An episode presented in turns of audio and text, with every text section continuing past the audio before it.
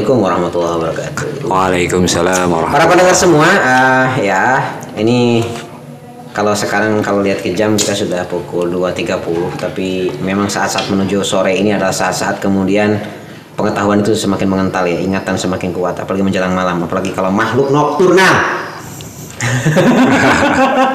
semakin sore tenaganya semakin berisi semakin sore darahnya semakin ya itu mengental itu ya mengental mencair ya hari ini sore ini teman-teman kita pasti bersama kaprodi kita ya bersama sang pemikir ya Tolong podcast itu ruang bebas kelas. oh, oke Iya, Oke. jadi nggak ada istilah kaprodi, sekprodi, mahasiswa nggak ada seharusnya. Eh, seharusnya. Artinya kita eh, apa namanya ya? Gimana kalau kita desain saja kita ruang bertukar pikiran tanpa harus melihat kelas Oke. dalam konteks kelas akademik tentunya ya. Mau itu doktor, mau itu magister ataupun sarjana atau lagi tahapan selama eh, dia memiliki satu pemikiran yang fondasi baik nah, dan sebagainya. Oke, kita dialog aja sambil nyantai Oke, ngopi. Hari ini kita bersama Kaprodi yang nggak usah disebut sebagai Kaprodi. Dan bersama saya eh, masih di channel yang sama ya di Ah. Depote ya Yo. masih di Depote. Untuk episode kali ini kembali kita akan bermain di wilayah eh, suara saja. Karena memang lebih nyaman sih ya gimana ya lebih nyantai gitu lebih asolojus gitu kan. Iya. Meskipun Iya. nanti ya teman-teman juga jangan khawatir konten ini selain masuk di Spotify, eh sorry, Hmm. masuk di Anchor dan Spotify juga atau di podcastnya, tetap kita akan juga tayang di YouTube. Hanya saja mungkin tanpa video nanti akan kita. Iya karena pendengaran itu lebih tajam daripada Persis. penglihatan gitu Iya, kan. persis. Saya itu juga kalau malam-malam ya, misalnya agak-agak gabut jam berapa gitu ya udah dengerin apa namanya? Wayang. Ya dengerin episode-episode kita. Ya ya ya ya. Ya gitu loh. Enggak art- artinya gini loh. Kadang kita terpesona Hmm. oleh tampilan. Bagaimana ketika tampilan itu raib di hadapan kita? Persis. Gitu kan. Hmm. Apakah kita masih akan terpesona dan sebagainya? Makanya Iya. cara cara mengukurnya, cara mengukur keterpesonaan itu lewat ide yang tersampaikan dari suara Dari itu. suara. Jadi mengeliminir uh, Ah, faktor-faktor Iya. subjektif yang hadir mungkin di dalam visualitas Hmm. objek gitu kan. Karena dia cantik, seburuk apa pun akan dikatakan baik. Iya. Ada Karena dia buruk, itu ya. eh, iya variabel-variabel subjektivitas yang akan apa ya? Ya gitulah. Ya meskipun sebenarnya kalaupun kita menampilkan secara visual, Mm-mm. Ya, tetap bonus-bonus privilege gantengnya juga kan kamu muncul. Ya, iya. nggak nggak insta instagramable Iya, apa apa Instagramable. Ya, memang tapi ya kan itu juga nggak kita terlalu kita butuhkan. Oke teman-teman ya, eh, sore hari ini kita masih sembari ngopi. Yang ngopi, kalau saya kan ya air putih aja dah. oh bukan energen Eh, beralih beralih gimana Ya, energinya diduakan lah. Kemudian berteman bersama rokok, ya, rokok Mas Nawasula Saruba. Oh enggak ya, ini Sampurna. Iya. Dua tiga enam ya, di Samsu ya beda ya. al insan al kamil Sampurna di sana kami benar. Ini bukan Mas Nawasula Saruba ya. tolong tolong Kita akan memperbincangkan eh, isu-isu eh, tema-tema yang sekiranya eh, eh, apa namanya riuh di sekitar kita gitu. Ah, Ya, ah. Yang yang yang eh, kadang juga kita ataupun teman-teman mungkin ikut bergumul dalam isu-isu itu atau dalam Iya. wacana-wacana itu. khususnya eh, betapa porak-porandanya dunia pendidikan kita saat Hmm. ini di hadapan apa ya ya bencana kita Kondisi. bersama Ya ya. gitu kan Ya betul. Eh, apalagi dengan regulasi yang cukup mungkin eh, apa ya ya akan melumpuhkan berbagai macam sektor tetapi satu hal yang niscaya mungkin sebagai ikhtiar yang paling manusiawi untuk menekan gitu kan. Tapi entah saya tidak eh, tidak tertarik untuk berbicara di wilayah konspirasi ataupun apa. Tetapi dilihat sebagai satu langkah yang dianggap sebagai langkah paling strategis Iya. mungkin.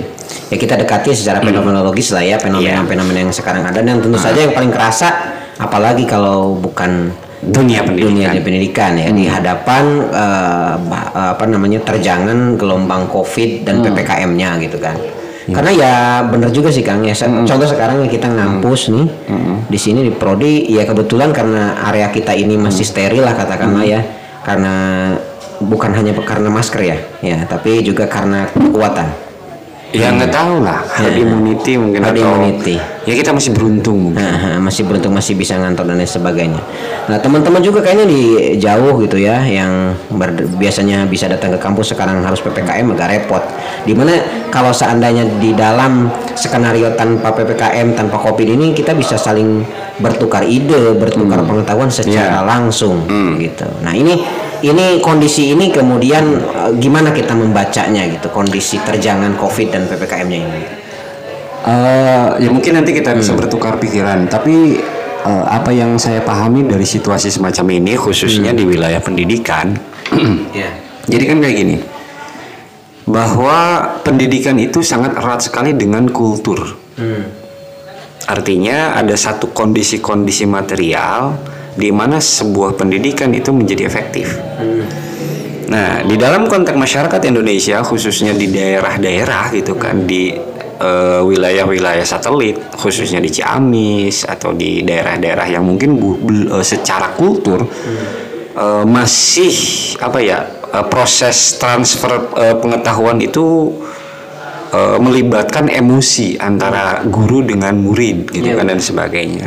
Ada kesadaran emotif di situ. Ya, jadi pelibatan-pelibatan aspek emosional itu masih cukup kental dibandingkan mungkin dengan kota-kota besar yang sudah sedemikian modern ataupun bahkan di kota-kota besar di Indonesia. Lebih memungkinkan. Eh, sederhananya kayak gini mungkin kalau kalau saya me- melihat memahami. Kultur pendidikan di Indonesia adalah kultur tatap muka. Bukan kultur yang eh, apa bukan kultur yang melibatkan teknologi secara intens gitu kan. Tiba eh, kurikulum desain kurikulumnya juga desain kurikulum yang memang berbasis kurikulum tatap muka. Muka, iya, benar. ya kan? Tapi tiba-tiba kurikulum itu dipaksakan untuk diadaptasi menggunakan mekanisme daring. Nah, itu mekanisme sebenarnya problem. Iya. Iya.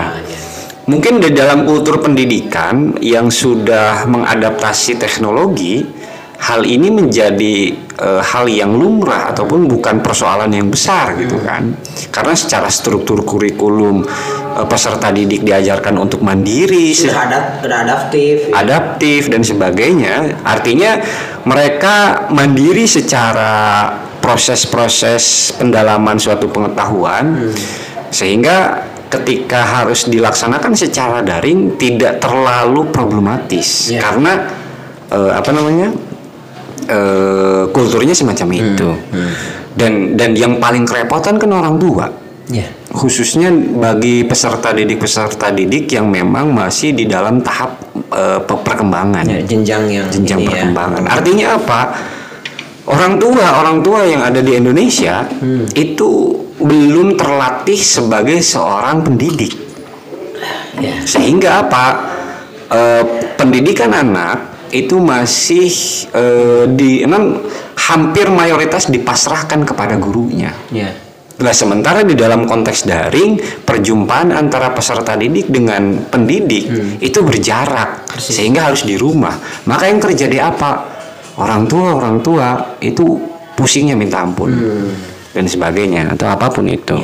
Itu dari sisi mekanisme ya. Belum banyak banyak dampak-dampak lain gitu kan. Merambah ke berbagai sektor, Berbagai sektor. faktor ya. Ya, kita tentu bukan seorang ekonom, jadi tidak akan berbicara masalah ekonomi lah Iya. itu kan dan sebagainya. Kenapa bung? Kok seperti lemes sekali? Ya, nggak iya. nggak dapat jatah atau gimana tadi malam? Bukan. Oh bukan bukan. Jadi yang satu makhluk nokturnal, Heeh. burung burung hantu, Burung hantu. yang satunya ayam. Oh, gitu. Ayam kan pokok pagi. Apalagi? Sore dia kokokannya udah habis. Jengkil. ya ya ya ya. Ya ya ya ya. Semacam Ya gitu lah, semacam itulah. Ya Pak, a- artinya apa?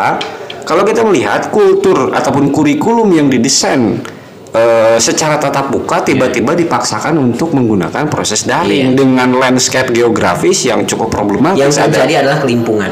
kelimpungan. Ya itu, itu, itu mungkin yang kalau tanggapan sampean gimana? Ya persis eh, apa namanya? Kalau kita misalnya berkaca dari negara-negara katakanlah Eropa lah ataupun Amerika lah di mana mereka sejak katakanlah uh, jenjang uh, pendidikan usia dini Hmm. sudah terbiasa dengan dengan dengan pembelajaran yang non tatap muka itu. Kadang mereka misalnya uh, kursus dengan uh, menggunakan uh, pertemuan versi digital gitu kan Hmm. sudah terbiasa. Namun kita Dan juga gini mungkin kurikulum-kurikulum yang dikembangkan Sudah di negara-negara berkembang itu melibatkan orang tuanya, kemudian melibatkan kesadaran peserta didiknya. Kalau kita ketika gurunya tengah rojok, a- artinya tidak mendorong, ya mereka diam. Akhirnya apa? Per- beralih kepada sesuatu yang tidak bersifat produktif di wilayah pengetahuan, ya main game Iya, iya. atau nongkrong-nongkrong dan sebagainya. Padahal eh, tujuan dari ppkm mungkin Iya. atau apa tidak ke arah situ, Situ. tetapi dipraktekkan menjadi hal-hal yang semacam itu, gitu kan? Karena be- belum siapnya kultur kita untuk mengadaptasi pendidikan berbasis digital ataupun menggunakan mekanisme daring. Ya kita zoom, udah foto aja, halo halo absen dan sebagainya. Habis itu tinggal matiin kamera tidur. atau nanya duluan, Nanya itu duluan, biar kelihatan itu- aktif. Ah, gitu lah. yang Itu kan modus-modus dan sebagian kan. Iya, modus-modus kayak gitu. Iya, iya, iya. Ya, karena memang belum terbentuk kesadaran kesadarannya. Eh, bahwa proses pendidikan itu tidak hanya berlangsung lewat tatap muka, tetapi bisa mengembangkan kesadaran diri untuk mengembangkan dirinya sendiri gitulah kurang lebih. Ya. Nah, sekarang katakanlah gini, kita menghadapi problem ini sebagai eh, apa namanya eh, pihak-pihak katakanlah yang kita berkecimpung di dunia pendidikan, Hah? kita gimana nih dong? Sebenarnya ini, ini- ini ah, problemnya udah akut lah, katakanlah gitu kan. Ini sudah sudah mulai akut dan akan semakin akut karena kalau kita membaca tren sekarang statistika bukan statistika statistik dari uh, perkembangan COVID ini, jumlah korban kalau lihat di media gitu ya ataupun di mana pun itu kecenderungannya bukan menurun gitu maksudnya. Ada kemungkinan kemarin kan harapan kita untuk tahun besok itu katakanlah mungkin bisa mereda sehingga kita mungkin bisa segera tatap muka satu angkatan ini gitu kan itu mereka nggak pernah merasakan katakanlah eh, pertemuan langsung yang begitu kuat gitu ya. Iya. Nah ini ada eh, belum ada ikatan Nah, emosional yang emosional. dalam gitu kan. Meskipun di beberapa event mungkin mereka bertemu dengan dosen tertentu, tapi Iya, iya. tapi yang kuat yang intensnya itu loh, itu yang mahalnya itu kan pertemuan itu. Jadi makanya Iya. kalau kita misalnya eh, mengingat-ingat kembali bagaimana model-model pembelajaran para ulama masa lalu atau kalau kita kemudian flashback ke zaman Nabi, yang mahalnya itu kan pertemuan itunya Iya. kan, memori itunya yang kemudian bahkan bisa bertahan berabad-abad setelah itu. Iya, nah iya. itu gimana sikap kita dong? Yang pertama saya tidak akan berbicara di sikap kita dulu, tetapi yang harus kita cermati sebelum kita berbicara respon eh, apa dampak dari Oh iya iya. porak-porandanya dunia pendidikan. Yang pertama yang paling paling kentara itu kan kita dihadapkan kepada satu kemungkinan hilangnya generasi, Hmm. Ah, ya kan? Miris ya. ada mungkin seka- sampai sekarang udah ada dua generasi ya. generasi yang udah nggak UN. Iya, artinya dua generasi dari mulai level ya paling bawah paling bawah paling sampai dasar, atas paling atas eh, kehilangan momen-momen yang sangat krusial di dalam proses pen- pendidikan, Pendidikan, atau iya. pembelajaran eh, baik formal ataupun non formal gitu kan. Untungnya di Indonesia itu ada pesantren. Ya, persis Ya kan, artinya pesantren masih memungkinkan untuk melakukan proses-proses itu terlepas dari berbagai macam kontroversi dan sebagainya. Tetapi saya melihat itu pesantren masih me- me- mengakomodir pendidikan-pendidikan yang berbasis eh, tatap muka gitu kan. Eh, pertimbangan sederhananya kan kalau pesantren itu kayak subculture kalau istilah Gus Dur Ya. itu kan. Artinya dia memiliki satu mekanisme tersendiri dan terisolir dari interaksi yang terlalu berlebihan gitu Iya. kan hanya di lingkungan itu sehingga bisa meminimalisir lah minimal. Walaupun ada konsekuensi logis lain memang bisa diminimalisir tetapi ketika ada satu yang eh, apa terkena katakanlah naudzubillah terkena itu persebarannya itu lebih cepat. Ah. ya kan? Ya ada positif negatifnya. Ya dampaknya sebenarnya dari lost generation itu eh, satu bentuk kesadaran yang kalau di dalam istilah mungkin sebenarnya istilah ini sudah marak beberapa dekade belakang gitu. Kan. iya. yang sering diistilahkan di wilayah-wilayah akademik itu sebagai the death of expertise. Iya iya. Gitu kan? Matinya keahlian. Hmm. Ya kita sering melihat corona diperbincangkan oleh tokoh agama, diperbincangkan oleh tokoh politik, diperbincangkan oleh tokoh ke dokter kesehatan, kedokteran. Bahkan tukang togel pun mungkin berbicara corona Oh, iya. dengan teori-teori yang ada. Tokoh konspirasi pun berbicara Iya. itu. Dan Ya, itu lah, kemudian dikapitalisasi bahkan ya. bahkan dikapitalisasi di dalam media. Lah sebenarnya siapa yang harus kita kita jadikan landasan Persis. ketika kita merespon itu? landasan dan sandaran. Ah itu Art- artinya apa? Artinya setiap orang berbicara corona dan bahkan melampaui pengetahuan dia tentang corona Corona, gitu iya. loh. Dan kemudian karena dikapitalisasi oleh media, kemudian dikapitalisasi oleh seseorang, Atau kelompok kemudian tertentu. kelompok tertentu menjadi satu isu-isu yang pada prinsipnya isu kesehatan menjadi isu politik, pada prinsipnya Oh. isu kesehatan menjadi isu sektarian dan sebagainya. Nah itu problemnya. Ya. Maka menarik kalau kita berkaca kepada eh, kalau di dalam ilmu hadis itu konsep sanad Persis. bahwa pertanggungjawaban keilmuan itu harus dilandaskan kepada otoritas, Iya. bukan kepada emosi atau histeria massa, gitu kan dan sebagainya. Ya, maka di sini alam pikir populis dan merebaknya histeria massa itu menjadi satu hal yang semakin apa ya? Menegaskan. semakin jelas nampak gitu loh. Hmm, Corona dibicarakan dari mulai eh, apa eh, yang berprofesi A sampai Z Ya. gitu loh. Dari tukang becak sampai tukang tukang tukang pejabat gitu ya. Nah, gitulah. Semua orang bisa- Semua orang berbicara itu, bahkan melampaui kapasitas pengetahuannya kan itu yang repot. Hmm. Akhirnya menciptakan satu bentuk kebenaran corona yang wataknya populis. Hmm. Nah, ke arah situ sebenarnya. Dan dari karena ya itu akhirnya apa? Orang-orang yang punya kepentingan di dalam konteks eh, corona ini Hmm. Akhirnya- mengkapitalisasi Ya. isu tersebut dan eh, dapat menciptakan histeria massa. Kalau sudah terjebak dalam histeria massa, maka pertimbangan logis ataupun tidak sebuah isu itu menjadi tidak penting. Menjadi- Yang terpenting apa? Sejauh mana isu tersebut eh, apa namanya? Ya, artinya kalau eh, gini gini.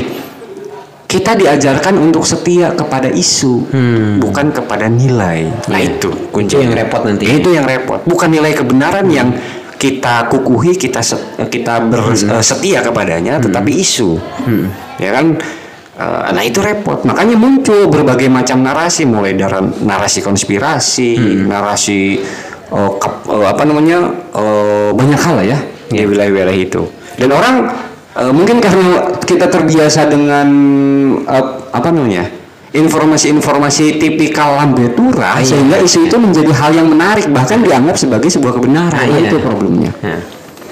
Ya ya ya. Jadi ya emang sih Hmm. problem ini apa namanya? Kalau kita hanya melihat di wilayah permukaan gitu ya, kita akan terjebak pada yaitu pada isu-isu pro kontra kah, pada isu-isu uh, konflik-konfliknya kah. Padahal kalau kita runut barusan sebetulnya kita kalau dirunut lebih dalam akar permasalahannya bukan di masalah benar atau tidaknya COVID, Ah. eh, masalah eh, apa namanya efektif atau tiba tidak efektifnya ppkm tapi jauh dari itu sumber masalahnya itu tadi di nalar populisnya itu.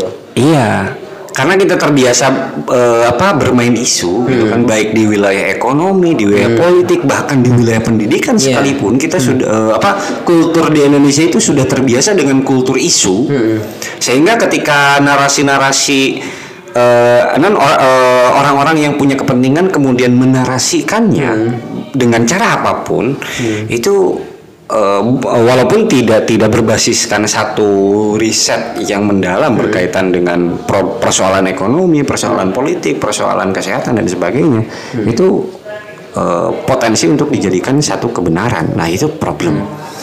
Eh, itu itu itu dan problem. dan gitu. semua itu tuh dipicu dari problem yang agak berat juga yaitu ya the death of expertise itu ya jadi dipicu dari situ. Artinya apa? Di dalam konteks pra corona saja matinya keahlian itu sudah mulai merebak merebak sebagai satu fenomena global, khususnya di wilayah politik ya. Iya, iya. Adanya kan populis, po- eh, nalar populis atau, atau alam pikir populis itu sebenarnya muncul dari realitas politik. Hmm.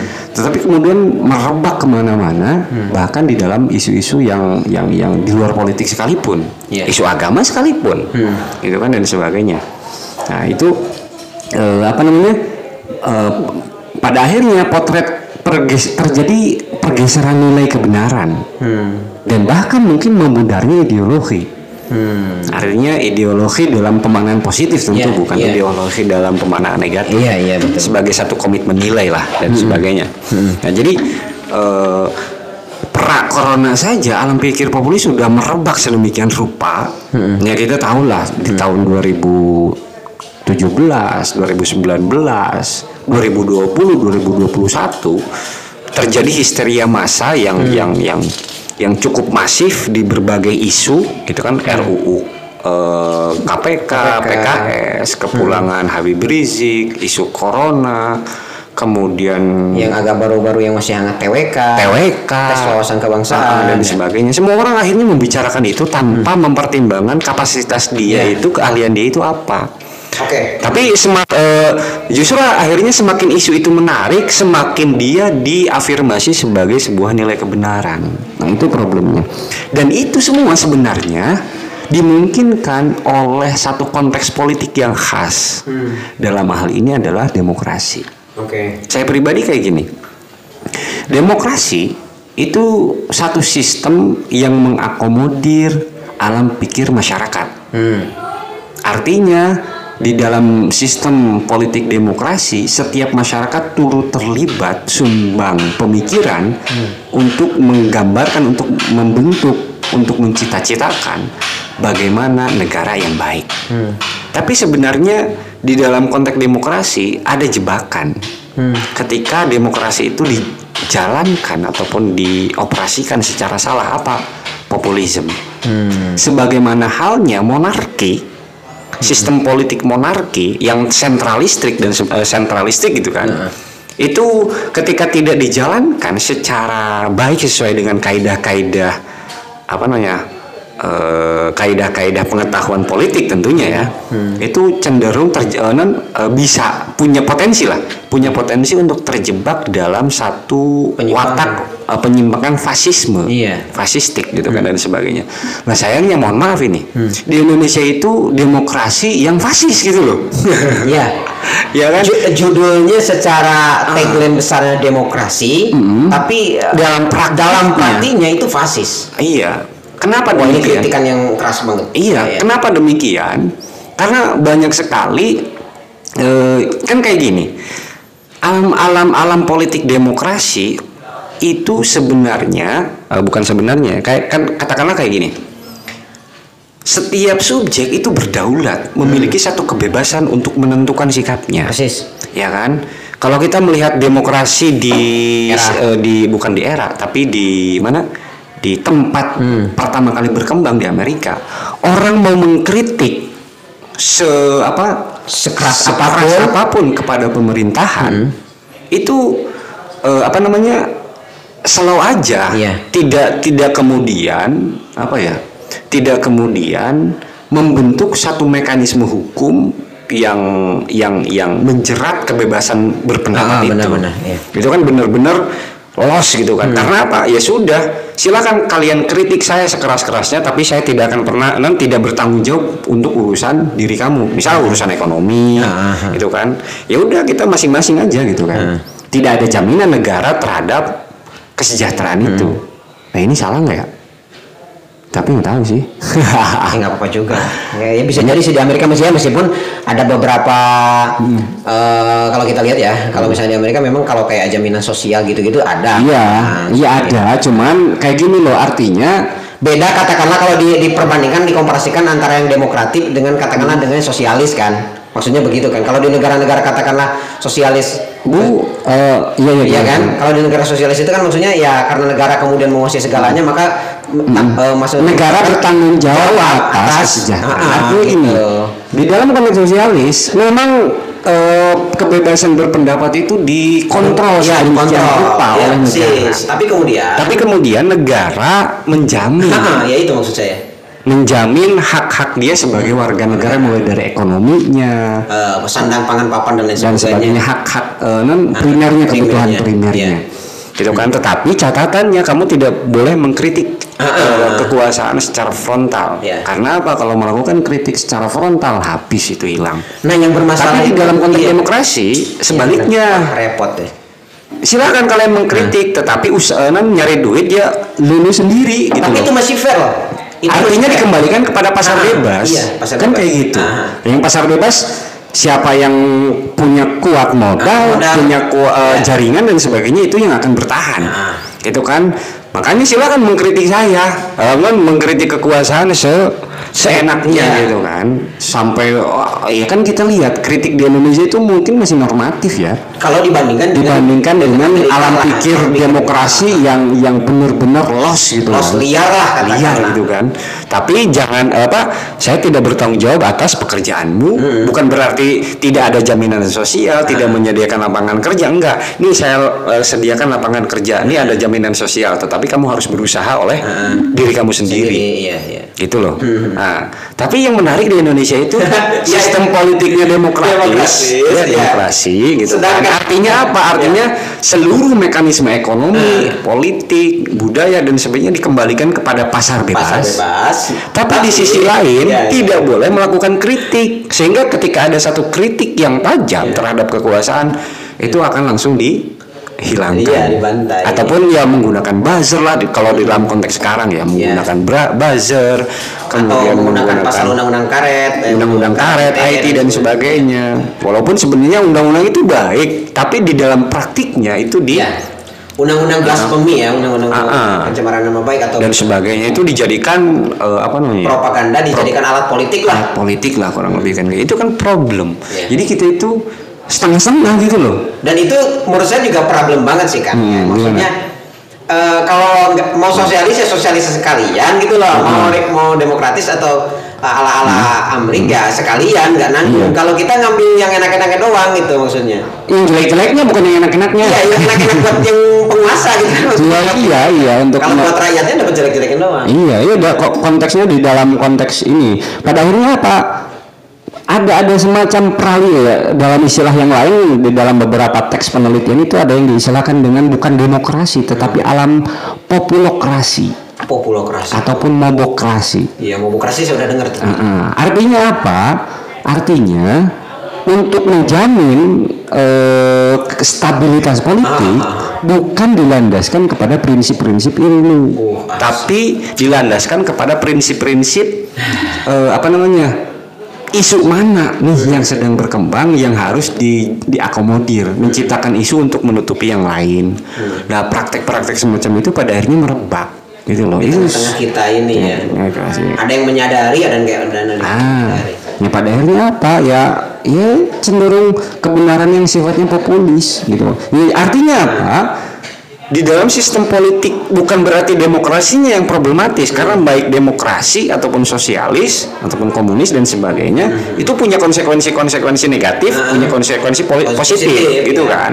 Tetapi di dalam di wilayah praktis ternyata setengah-setengah lah itu problem. Nah, itu kalau kita mau berbicara dari eh, Sisi- sisi itunya. Iya.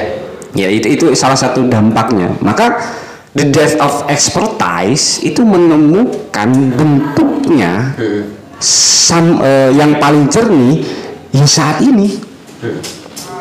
iya betul Ya kan saat ini. somehow itu kemudian terjadi Ya, di terjadi. masa-masa sekarang ini. Kan kayak Tapi gitu. gini ya, Iya, kalau gimana? sekarang tadi kita membaca fenomena yang diceritakan Kang Pawi seperti itu, apakah kemudian kita bisa Hmm. mengatakan bahwa ya the death the death of expertise ataupun populisme itu merupakan keniscayaan atas kondisi zaman. Itu Maksudnya keniscayaan sistem politik demokrasi, Oh, bukan iya. keniscayaan zaman. Oh iya, iya. Dan artinya gini, satu keniscayaan sistem politik demokrasi dan kemudian di eh, apa apa namanya eh, menemukan eh, bensinnya, bensinnya itu ataupun yang yang mendorong Pemicu, dia ya, pemicu atau pemantiknya ya. pemantiknya itu adalah teknologi. Teknologi, iya. Kalau dulu mungkin ketika belum ada teknologi pop eh, apa alam pikir populis itu sudah ada di di dalam satu mekanisme demokrasi. Cuman belum menemukan corong untuk Iya, menyebar- pemantiknya itu Iya, oke. tidak tidak semasif sekarang karena sekarang ada teknologi. Setiap isu bisa bergerak dari satu tempat ke tempat lain, dari satu subjek ke subjek lain dalam hitungan detik, dan bahkan real time. real time dan sangat liar. Sangat liar ya.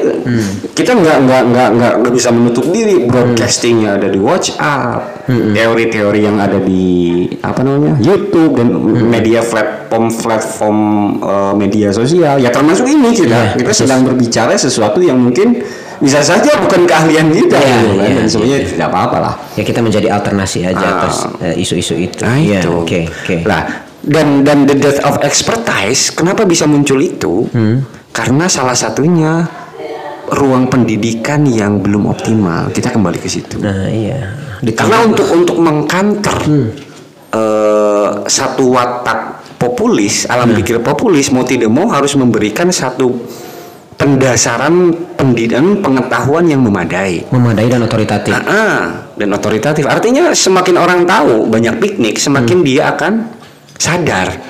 Dia tidak akan terlalu depan ketika berbicara satu isu. Oh, isunya kayak gini, tar dulu. Gini tar dulu. Dan sebagainya dia bisa menahan diri lah. ya untuk me- untuk mencoba memahami se- secara utuh terlebih dahulu Ah, itu.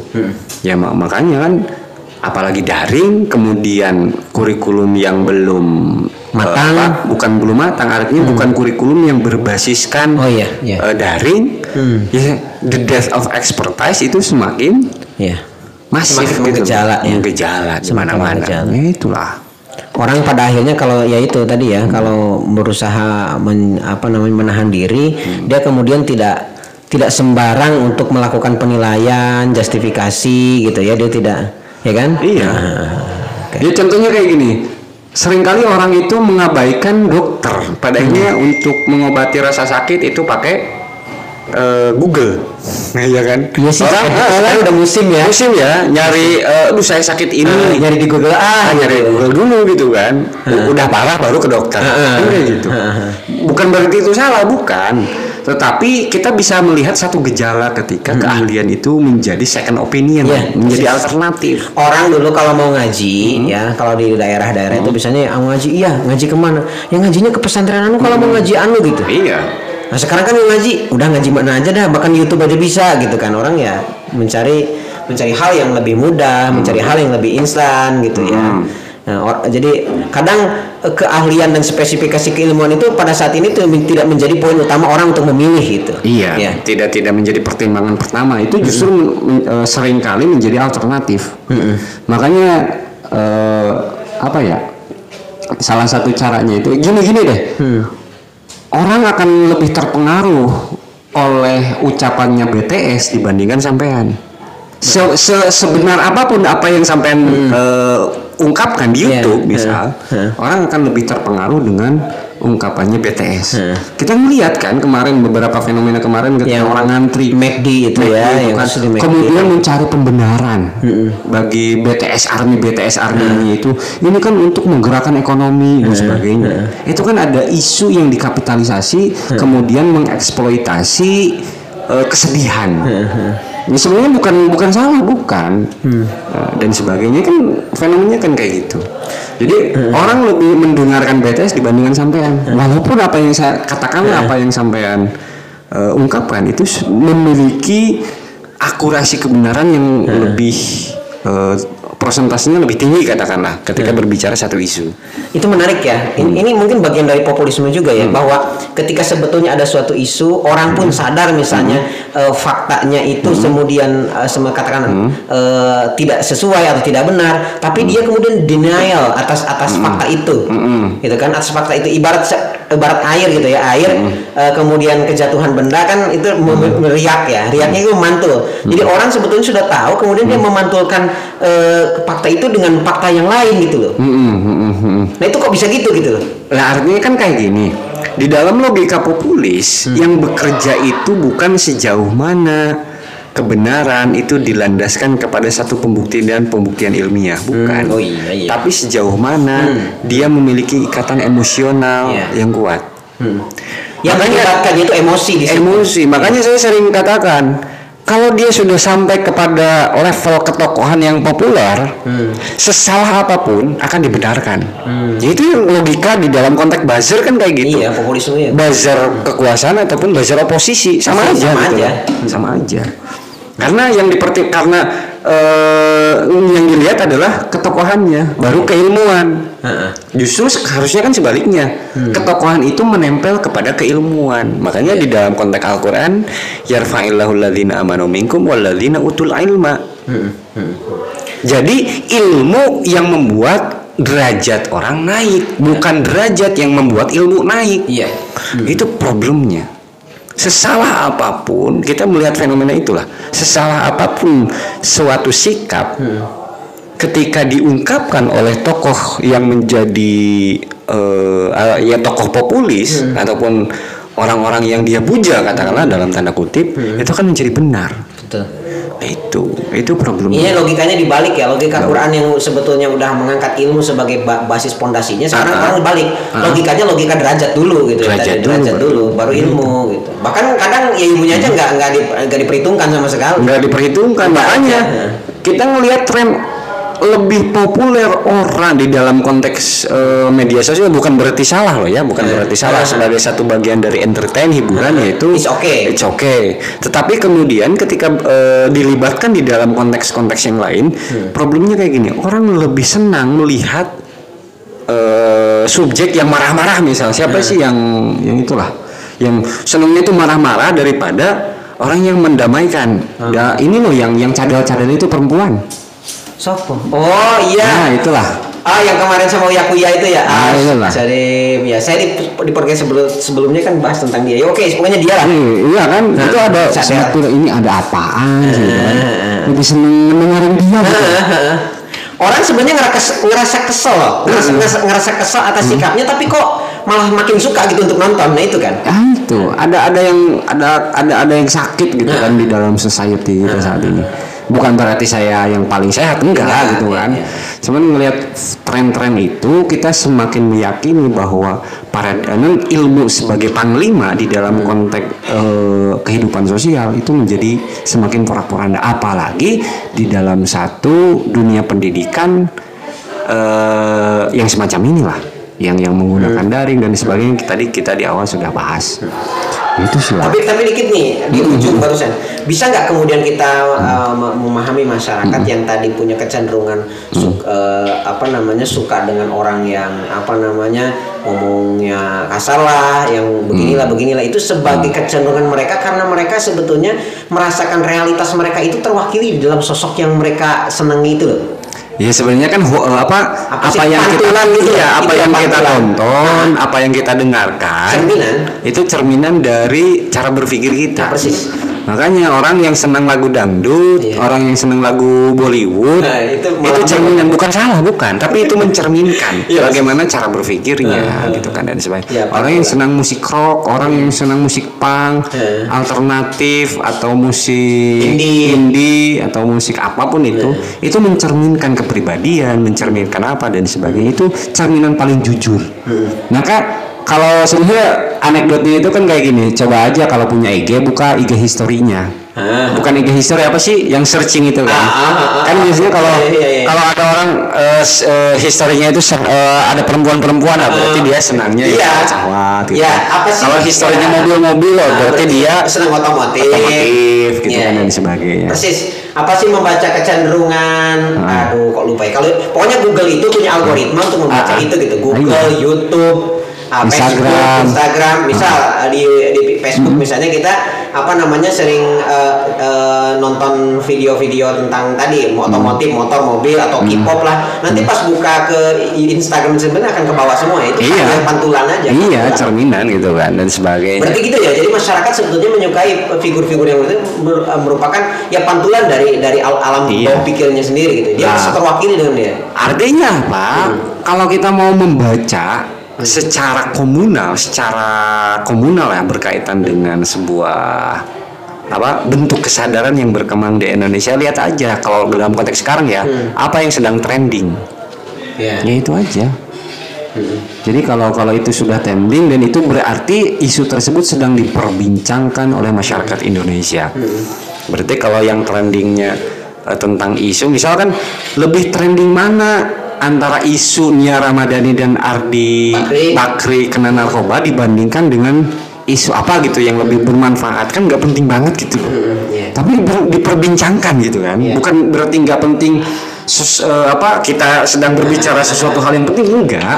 Tapi kenapa sih hal itu yang harus orang kemudian eh, perhatiannya lebih tersedot gitu kan kepada isu orang nyimeng gitu kan. Nah itu kan. Dan sebagainya. Padahal banyak hal yang lebih sederhana sebagaimana contohnya eh ya, ya itu tadi seperti Watchdog, Greenpeace, NGO NGO yang memang mengangkat isu lingkungan, isu kesetaraan, isu-isu eh, Integritas, integritas, kejujuran dan sebagainya. Itu eh, apa luput dari perhatian komunal ataupun luput dari kesadaran komunal itu. Justru yang riuh-riuhnya itu ya yang tadi yang receh-receh itu ya itu.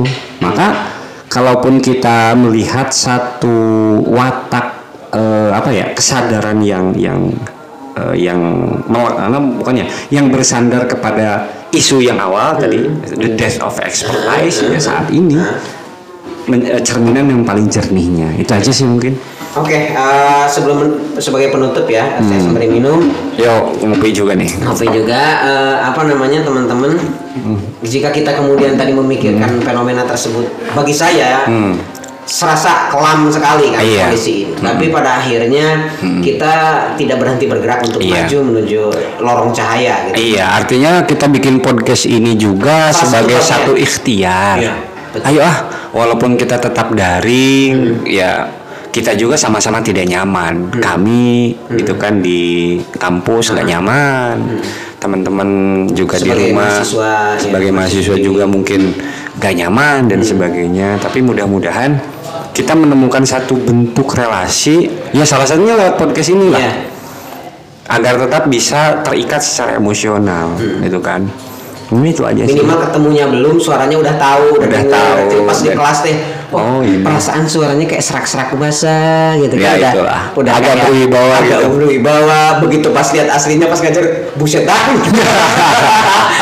minimal gitu ya, ya. Minimal Kita- gitu lah. kita ada ikhtiar untuk mendekatkan itu dan Ah. kita juga untuk semester depan ya sepertinya tetap akan mencoba mencari alternatif-alternatif mengakali problem itu entah dengan uh, sistem seperti apa pertemuan yang seperti Hmm. apa pada akhirnya kita akan selalu ada cara terlebih di Perdiate gitu ya itulah ayo ya teh yang uj- ujungnya kan iklan ya iya dong bahkan mungkin gini gimana kuliah itu Nah. di kita bikin podcastan aja oh iya benar Benar kan benar nanti di share podcastnya itu karena tadi Amerika udah lompat ke sana, Hmm. Eropa udah lompat ke sana, ya kita kan ikut lompat juga. Iya dong. Mengikuti. Jadi kita datangkan dosennya kan nggak terlalu banyak. Habis itu dalam bentuk suara kita share ke mahasiswa yang mata kuliah itu. Jadi kita bicara nasih mansu, kita bicara eh, akidah, teologi dan sebagainya lah. Dan bisa kita cari. ya, ya, dan sebetulnya juga banyak hal kalau kita kemudian melihatnya dari sisi yang menyenangkan gitu ya. Iya.